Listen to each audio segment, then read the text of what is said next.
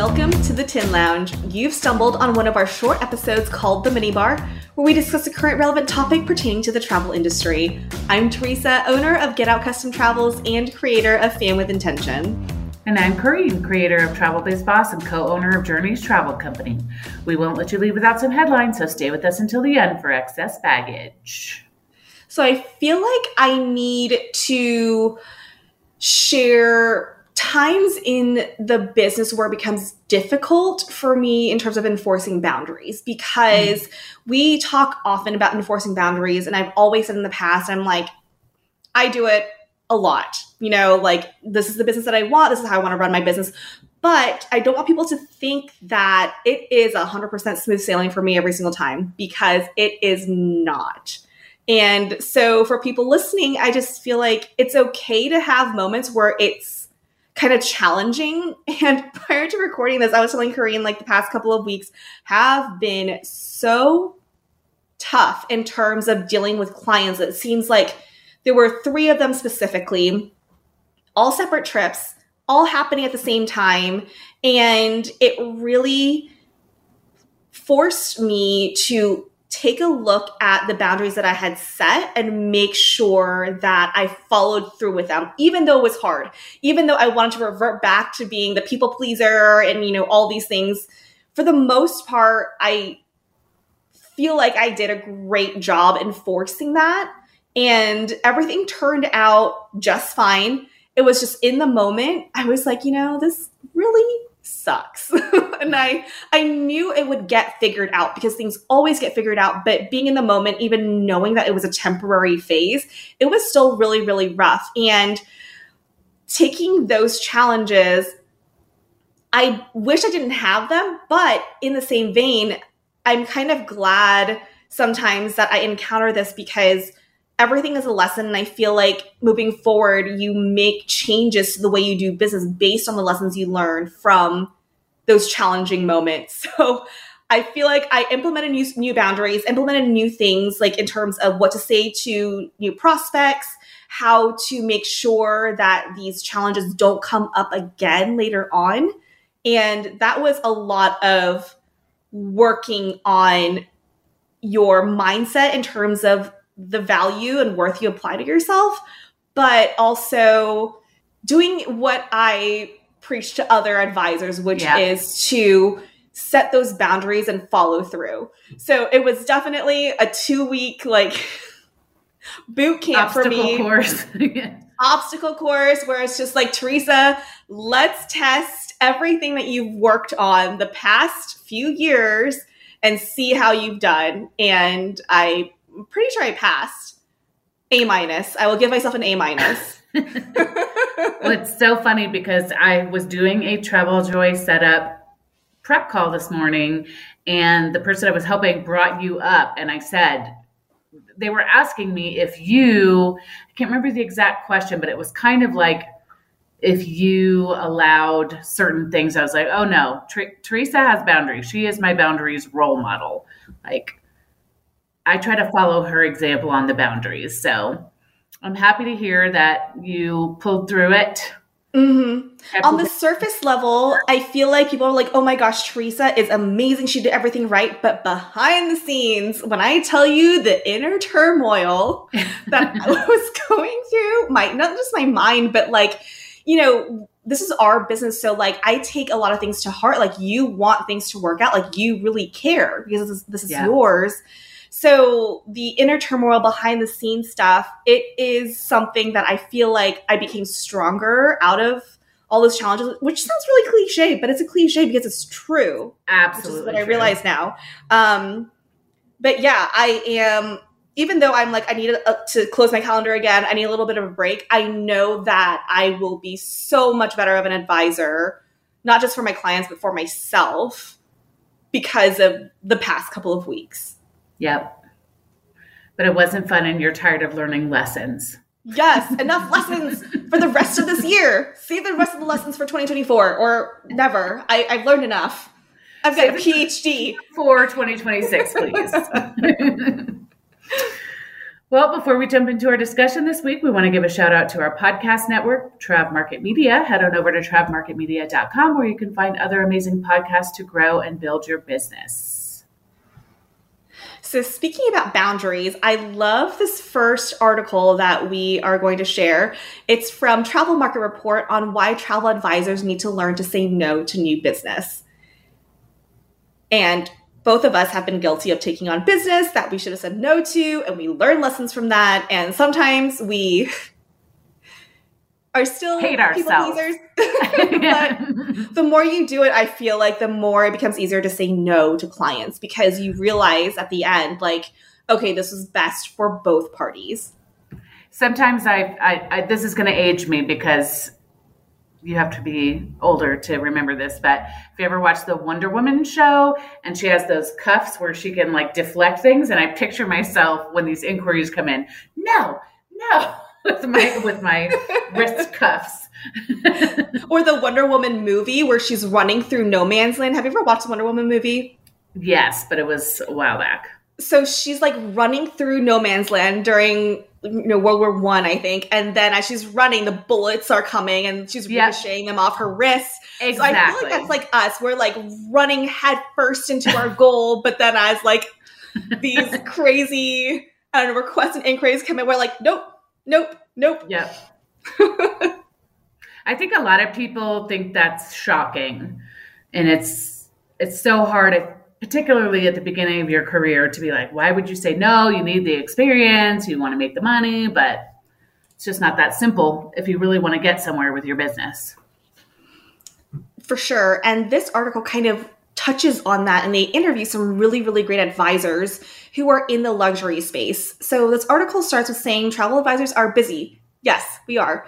In some cases, advisors that the Travel Market Report team has spoken with are busier than they've ever been and some are rapidly exhausting their capacity to take on more business. But how can your business grow if you can't take on new business? That's a question I think a lot of advisors ask themselves. Mm-hmm. So, for some of the most successful travel agencies, growth isn't driven by the quantity of clients, but by their quality.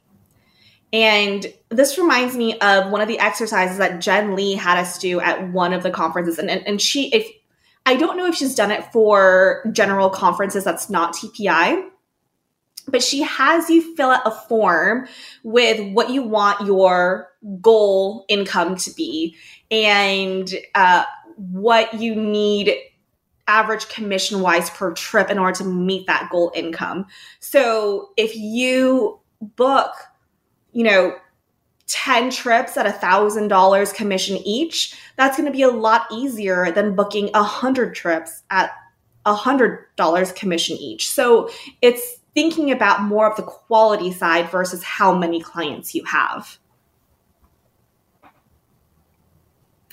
So it says getting more quality clients involves a number of steps. One of the most important is learning to say no to clients that aren't going to get you where you want to be. I say this so much and I think we hear it all the time. Not all business is good business, you know.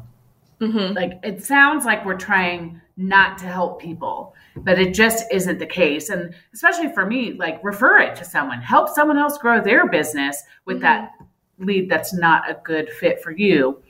But every Whitney Schindler, and I always say this every no leaves a space open for a hell yes. If you are taking on a bunch of business that isn't really a fit for your goals, you don't you're going to run out of capacity to take the ones that really are. 100% yes. Um, Angela Hughes is quoted here saying, if you're taking every single person that comes through the door just for the sake of not wanting to turn them away, then you are not giving yourself the creative space to be able to grow into the clients you want to take. And she's the owner of Trips and Ships Luxury Travel and founder of the Luxury Travel University. She also says if you're taking every client and working 16 hours, you never have that space to grow into higher end clients because that takes marketing, it takes dripping content to them, and it takes building programs that will attract them. Yeah. Now, I will say this I feel like the number of advisors trying to get into the quote unquote luxury space versus the number of clients that are actually in that financial space is a little out of balance. So when you're thinking about profitability, it doesn't have to be thousand dollar commissions on every trip. In some cases, that's what's appropriate. If you're doing high touch, high customized FIT, that seems really reasonable. But there are other ways to maximize profitability by booking things like I do because I don't have time to do it all anymore because I've got the travel biz boss side of things, I've got the podcast. I'm focusing on cruises and all inclusive packages for the most part.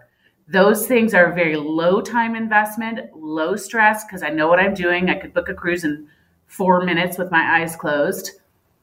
So maybe I'm not making a thousand. I'm definitely not, not maybe. I'm definitely not making a thousand dollars a pop. But when I think about like what's my per hour um, desired income, I'm definitely hitting that because I'm choosing to focus on things that don't take me a lot of time. Other people just like say you just know Italy really well, or you like go with what you know to make sure that your time spent versus profit is making sense, is what I want to say. It can't, we can't all be selling luxury, it's just not tenable. So don't feel like the only way to maximize profit is by getting a thousand dollars every trip you book. That's not true. But for some people that will make sense. If that's not you, there are remember that there's more than one way to skin a cat. Ew. But yes. but please don't skin any cats. Um, so Sarah Groen is another uh, travel advisor. They they quote here in this article, and she was a former investment banker. She is quoted as saying, "Travel advisors should really be thinking about every client they take on as an opportunity cost for something else they can be doing with their time." Every minute that you're spending doing a trip is time that you're not doing another trip or you're not working on bringing in new business.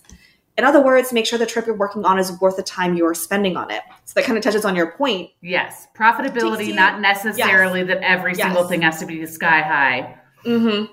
Yes, and it also is some. What I'm trying to do is to time the amount of time it takes me to work through each FIT that I do because most of the FITs I do are on the higher end in terms of pricing.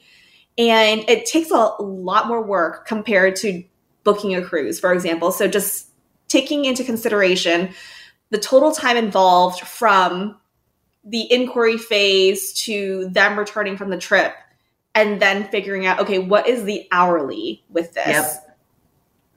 and i also charge a fee as well. And um, i remember last year i doubled the fee. I just went ahead and doubled it because i'm like too many people are paying too quickly. I need people to think about it. And i was nervous to do so but in the grand scheme of things, I'm just like, you know, the fee's not actually that high compared to everyone else who's charging fees. So whatever, I'm happy with this number. I did a discovery call yesterday, and the woman on the phone, she asked what the fee was, and I said 500, which is low compared to what other advisors do um, in, in my space. And she was just like, that's it. And I'm just like kicking myself because I had already been thinking about raising my fee again.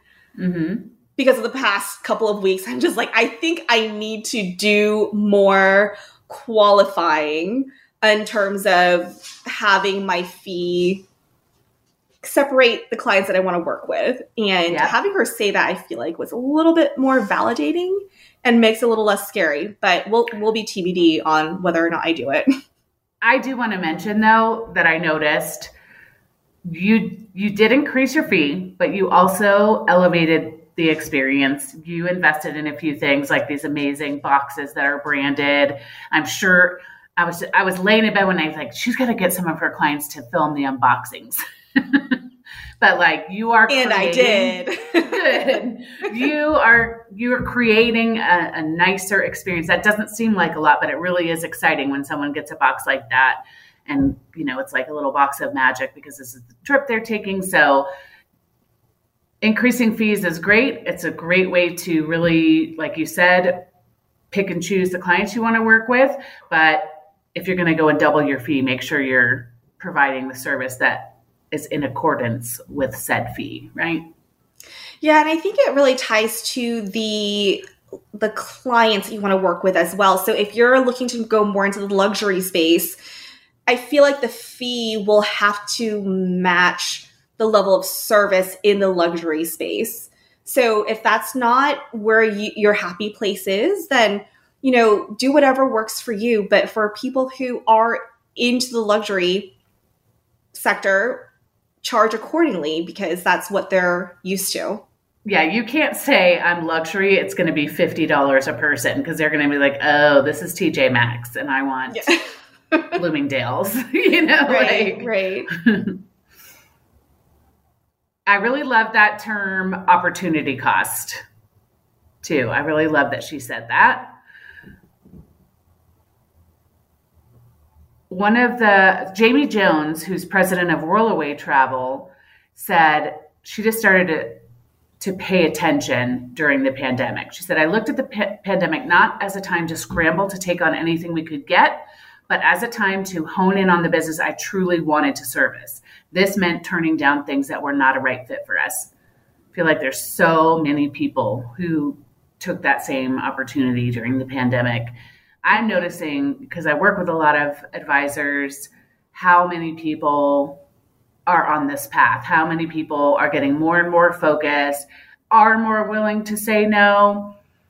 I'm noticing more of a problem with newer advisors or ones that have been in the business so long that they just have that like work ethic where you just have to take every client that comes to you. And I will add, wouldn't be me if I didn't say when we're talking about profitability and time spent versus profit, you need to invest in your systems and processes so that you can streamline everything so that your time spent is also much less and you are turning a bigger profit. If you are struggling with sending out emails manually and like every little thing has to have your hand on it, you're just sucking away that profit. Yeah, I would say that templates was definitely a life changing investment for me and my business and the time that I spend on working with client facing things. So mm-hmm. I would mm-hmm. highly recommend as well. um, so Hughes is also saying in this article, while the COVID 19 pandemic is sol- solidly in the rearview mirror when it comes to travel restrictions and planning, she thinks a sense of PTSD is keeping many advisors from turning business away. For sure. Yeah. I feel like when the world stopped and we lost everything, now people feel like they have to maintain everything. But then Sarah is quoted as saying, but operating a business from a place of fear is never going to get you anywhere. A lot of a lot of travel advisors live through COVID and live through financial crises, but at the end of the day, do you want to put your time and effort into something that you're not actually making money at? She asked. There's always going to be new, nicer, happier, better clients. And that gets a huge amen from me because, yeah. yes, I am happy to fire past clients because I'm like, no, I, we will not. I feel like you can almost put advisors into two camps. You have the ones that are operating from the fear, and the ones who actually were like, I don't have to put up with this BS anymore, and I'm mm-hmm. going to change the way I do things we all have a little bit of PTSD and we all deal with it in a different way. For instance, uh, I have a lot of credit. I don't run a balance on my credit, but I have in the six figures of credit.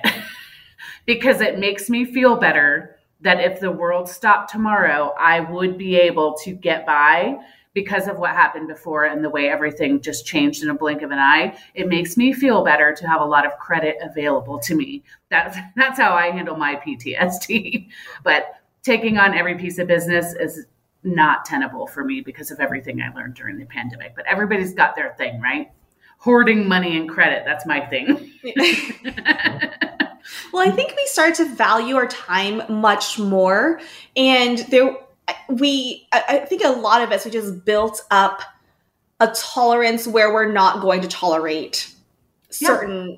behaviors and tones and things from clients because we're just like no we lived through this event and for you to talk to me in that disrespectful tone i'm not going to have it no exactly so it's saying once you've decided you're willing to turn some business away how do you decide which clients to say no to Sarah said a lot of advisors aren't calculating the cost of what servicing these very difficult or low budget clients is costing them. Start by tracking the time you spend on each client, including initial conversations, research, travel planning, follow up calls, all of it. Once you've been paid or have an idea of what you'll be paid, including commissions and service fees, do the math to figure out how much each client is costing per hour. You'll start to see patterns in how long certain things take to plan and be able to determine how much an hour of your time is worth. For example, a couple calls with a $4,000 to $5,000 budget for a week in Italy, including airfare.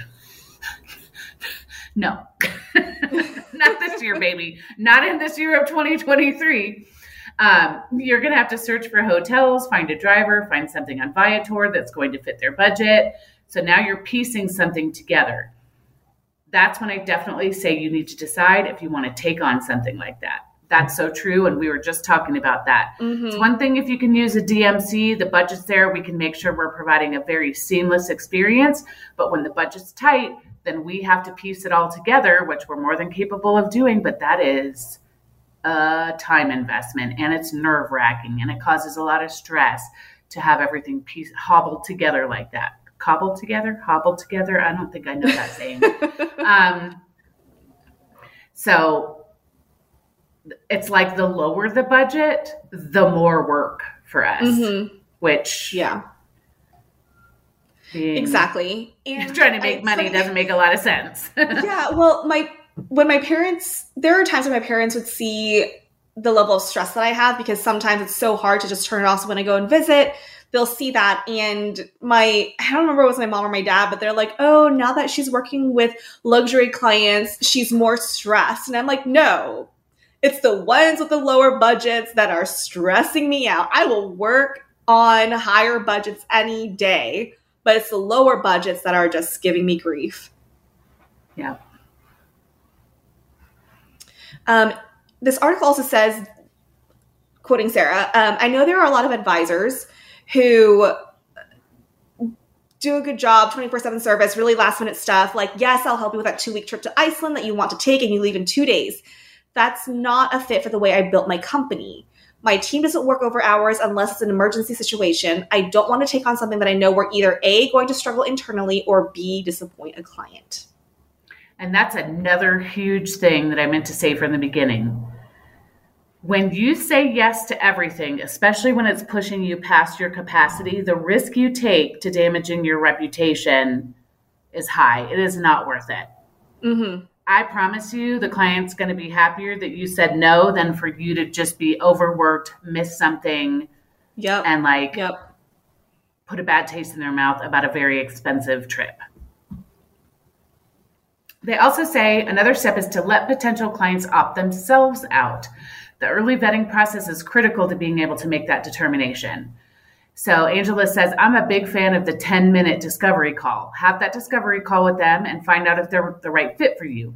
If they feel like they're going to be a general time suck or it's going to be too low revenue, you can say right there, we have a minimum spend if you're nervous about being that upfront on the phone, you can start by letting clients opt themselves out. Establish a starting budget you want your clients to have along with a service fee. Put it all in a document, preferably with a questionnaire that every new prospect gets sent before you even have a conversation with that. So we typically re- recommend people put all this stuff on the inquiry form. Just mm-hmm. let them go through. I like to put that stuff a little bit lower because I want to ask some really thoughtful questions first to let the person, because I think really thoughtful questions build authority. So I want the client to like see that this is a person who knows what they're talking about before we get to that this is what it costs to work with me. I'm not going to put it right at the top where they haven't even gotten a chance to see that I'm right, right, someone who knows what they're doing. Uh, but you don't want to get to uh, just first of all i don't have 30 minutes to waste on someone if they're not a good fit so the inquiry form has to be first anyway. And then i mm-hmm. don't want to get into a consultation and shock someone and sit there awkwardly because they didn't realize a fee a minimum spend whatever it is. Right right. Yeah i want things to be as transparent as possible in terms of charging fees. And i remember getting a call from someone and she was saying she had been working with another travel advisor who had sent her an itinerary for Italy this summer. And she wanted to like shop around with the itinerary and quote that that advisor gave her. And so she found me somewhere. And so she called to just see if I could provide her an itinerary and quote to potentially beat out this advisor. And first of all, no. Yeah. Second, I was asking her, I'm like, so what was the quote number? Because if you tell me a number that I'm like, oh, that's pretty standard for the summer, I'm just going to tell you that's a pretty standard number for the summer. Yeah. But I asked her, I'm like, what is, what was the quote that she gave you for all these things you just told me? And she's like, well, I want to just keep that to myself until I can see something from you. Yeah. No. Bye. Um, I'm just like, listen, so on average, what we're seeing this summer for two weeks in Italy, it is X amount of dollars, which I knew was above average, but still yeah. pretty good for if you want a luxury experience. And I'm like, so that's the number. And I think it was higher than what she initially had. And so she's like, okay, thank you. But mm-hmm. just being transparent and being like, this is what it costs. And having discovery calls in the past, I would just, I feel like I would just try to be like, oh, yeah, you know, we can try to make that work. Whereas now I'm like, nope, it's going to be this amount or you're staying home. We're yep. going somewhere else. Sarah also says that their agency uses a form um, and they ask questions to give them a good sense of whether the clients are a fit in terms of budget, travel style, and what they're looking for. So, very similar to what you had mentioned. Um, and she says in many cases, if they don't have a budget or don't like your fee, they'll move on to another advisor. Yep. And it seems like other advisors in the article are on the same page too, and they are very clear about the minimum spend in order to take on a new client. Sarah does admit that there are times when taking a lower budget as a client is a good idea, which I agree because I mean I don't like to be too snobby about budgets because you don't know what somebody's going to do next. They might be doing an all inclusive because they want to take their kids somewhere fun and next year they might be ready to do two weeks in Europe luxury all the way because it's the couples trip. So, but she says it's easy for us to turn clients away because we have a bigger book of business. But I do think it's worth saying for new advisors, sometimes the value of doing a trip like that is learning. I don't want to throw that out the window. If you're earning very little, but you're learning a new skill or a new destination, that is also valuable for your future. I agree with Sarah, except what I've noticed is a lot of times we'll bring on a new team member and like somebody acquaintance friend family wants to throw them some business and they want to book like from orlando to houston on jetblue or whatever or they want a rental property in rural tennessee for 20 people. And i always have to say like you have to look at this. Would you do you see yourself ever booking this again? And if not it isn't worth learning. There are many many things that are like a lower budget cruise or a lower budget all inclusive. But if it's something you're never going to book again, skip it.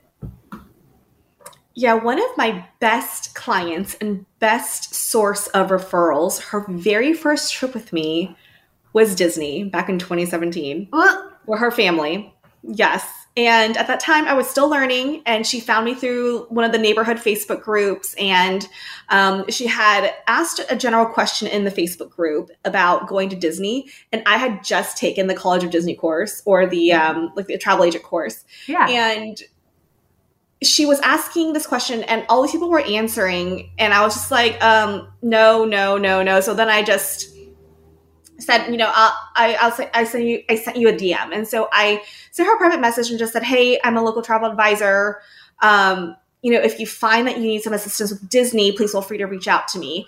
She didn't reach out for another month, and I knew she was trying to do it by herself. Yeah. But within that month, she reached out and said, Hey, um, I would like your help.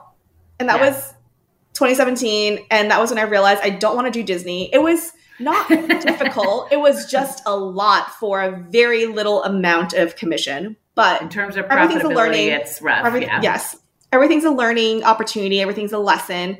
But since then, she has been one of my best clients. That you know, not just books every year, at least one trip a year, but she refers so many people, and she speaks so highly of me to everybody. Yep and to me, that was like, okay, that was worth saying yes to Disney 100%. Yep. I have a few clients who are real cheap, but they send me tons of people. So in the big picture, they're mm-hmm. absolutely worth helping, you know. And uh, Angela is with me because she says generally I don't turn down cruises because that's a 15 to 20 minute booking. It's icing on the cake. If somebody just needs a seven day Caribbean cruise and they've got their own airfare, sure, make money on that. So I feel the same. I mean, I do ancillary things for my cruise people too, but a lot of my cruisers are pretty self sufficient on that stuff. So it's really just a quick cruise booking, price monitoring, being there to answer questions. I use email templates to try to get in front of every possible question so that they don't have to be in my inbox, but you know, pretty easy peasy. Ultimately, Angela says it's up to each advisor to, desi- to decide what's right for them. You own your own business. You should decide the course that you want. And that Absolutely. course doesn't have to be a course of desperation. You own your destiny. Where do you want to be in five years? In 10? Start doing what you want to see yourself doing in five and then build from there. And it's okay to start small. You don't need to turn every new client away who's not the right fit. Start by saying no to one new client a month that fits your criteria and go from there. Yeah, baby steps. Not baby me, I went steps. whole hog. Our next article is from Travel Agent Central. It's called Trafalgar Unveils New Findings on Women Travelers.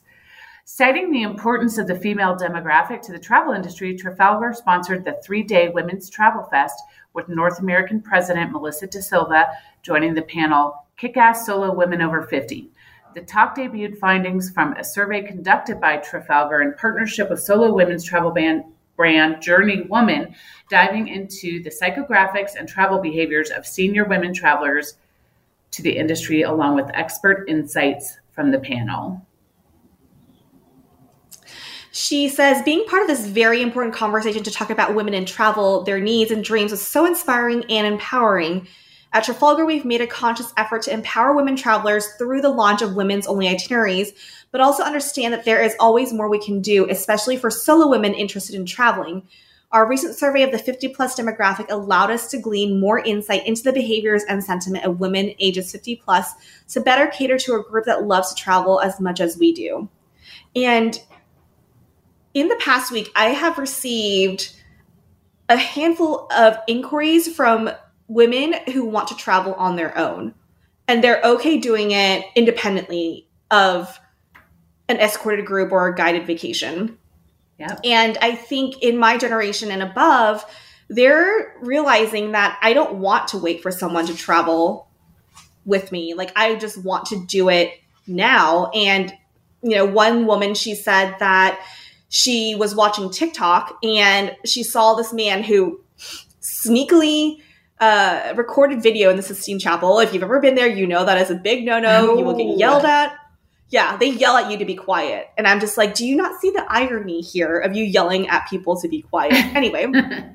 so he illegally took a video of the Sistine Chapel and she said she saw that on TikTok and it made her realize that she needs to go see this. And she's been wanting to do this for a while. She needs to go see this. And she, that's when she sent me an inquiry and she I, I had her a call with her yesterday and she just paid my fee today. And so she's like i want to do solo travel. I went to art school. This is what i've always wanted to do. And now is the time to do it. Yep. Can't wait around for other people. No. So the survey was called the influence and affluence of the solo female traveler over 50 it was answered by over a thousand experienced female travelers and it found that women over 50 are approaching travel with intention and purpose and are fueled by a desire to explore new, less traveled destinations in 2023. 44% of the those surveyed travel solo and 58% of those solo travelers intend to travel 2 to 3 times a year with 47% planning week-long stays. There were some other key findings. Uh, so, top destinations for 23 include Europe, the UK, Scandinavia, and Eastern Europe, followed by North America, Asia Pacific, including Australia and New Zealand.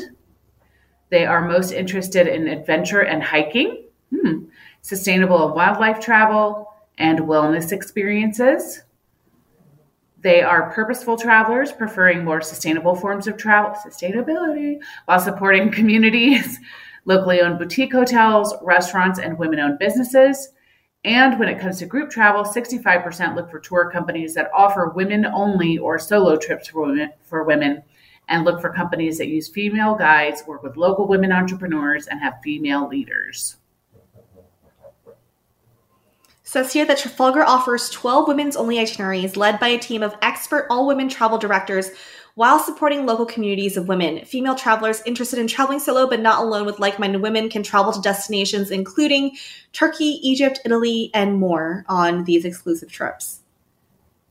I think it would also be interesting to learn.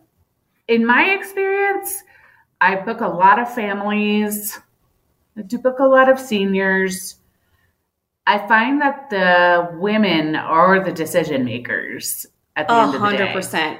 Yes. So these types of studies are important to learn again, you know, what's motivating these women to travel because that's generally who I want to be speaking to because they're the ones who are going to decide what happens. Yeah, the best use of my time in terms of networking events in my career so far was attending a neighborhood women's happy hour. And I don't like going out. I'm not particularly social, which comes to talk to many people. Um, I just, I can turn it on for a set period of time. But yeah. just the thought of getting ready, going out, having to interact with strangers, and um, that kind of feels uh, exhausting for me. But I'm like, you know what? Just go out and do it. And that from that one networking event, I cannot tell you the number of referrals and bookings that continue to trickle in. And that is one, it's not even like a business networking event, it's just like a fun neighborhood thing to get all the ladies together, have a drink, hang out. But just from that, and I still go to those, the amount of business that I've received and the amount of people that I've met. And it could it doesn't have to be the women in that group. They refer me out all the time. Exactly. And yeah. it's just such a like such a powerful event when you have decision makers in a family all together and they want to be able to either plan something for their families or plan something with their best friends because friend trips like BFF trips have been something that I've been planning a lot of too. So it's not always going to be a romantic couples trip. It could just be like a best friends trip with a bunch of girlfriends. And what do people talk about when they have happy hour? Usually travel. We have we have the easiest networking job really out there because everywhere I go, people talk about part. travel. Well, the last one I went to was was it last week? It was during the time when I was having a really difficult two weeks, and I show up at the happy hour, and I'm like, Teresa, don't be a buzzkill, but I was just there to just hang out with friends, and that was the only time I found it difficult to talk about travel because I'm just like, I'm just trying to get away. Yeah. Can we talk about yeah. something else? yeah. Nope, that's what everybody wants to talk about. But for the most part, people are really interested in it. So, um, yeah. All right, are we ready for some excess baggage? Oh, yeah. It's time for excess baggage, which is a speed round of headlines that are pretty self explanatory, so you can learn a lot in a couple of minutes. According to Travel Market Report, a massive sargassum blob could heavily impact Florida beaches this summer. They also report that Avanti Destinations has added Tenerife, the largest of Spain's Canary Islands, as its newest FIT destination. The wholesale tour company has also partnered up with the Tenerife Tourist Corporation to educate travel advisors on the island's many cultural and natural attractions.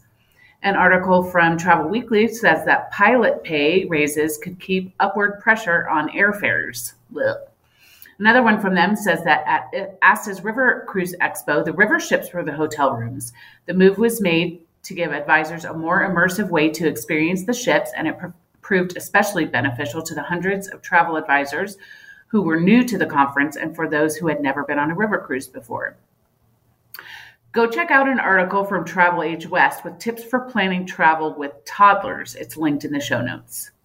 Travel Pulse reports that Celestyal Cruises has partnered with the Disaster and Emergency Management Authority in Turkey to pro- provide over 50,000 blankets and sleeping bags to victims of the recent earthquake, which left over a million Turkish residents homeless.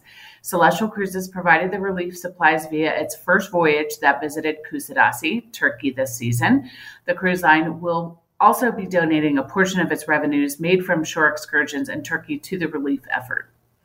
Another one from them says that citing safety concerns and a string of recent intense incidents involving turbulence on airplane flights, the Association of Flight Attendants is again calling for a ban on infants who must sit in their parents' lap during a flight. According to Travel Agent Central, Norwegian Cruise Lines has announced the appointment of David J. Herrera as the new as the brand's new president effective April 1st. They also report that Lindblad Expeditions has reaffirmed its commitment to travel advisors with the launch of Expedition 360, the company's first full service trade initiative in its 50 year history. An article from Afar says that Bali governor announced, the governor of Bali announced foreign tourists will be unable to rent motorbikes to get around the island starting this year. Instead, the governor is urging foreigners to rent cars and use other transportation services to ensure quality and dignified tourism. Our high note today is also from afar. Finland is giving away free trips to encourage happiness. Those who are interested in participating have until April 2nd, 2023 to apply. Adults can apply on their own or together with one other adult on the Visit Finland website be really neat for a lot of travel advisors. And that's it for excess baggage. Just a reminder that all the articles we've referenced today can be found in the show notes. Please remember that we didn't write the news, we're just sharing it. If you've enjoyed the episode, please subscribe, leave a review, and or share the show. Also, head on head on over to our Facebook and Instagram pages, which are both under the Tin Lounge. We'll link them in the show notes. Have any questions, comments, or just want to say hello? Please shoot us a DM or email us at hello at thetinlounge.com. We'll see you all next week. Cause, cause no one can do it like we do it, like we do it, like we do it. Cause no one can do it like we do it, like we do it, like we do it.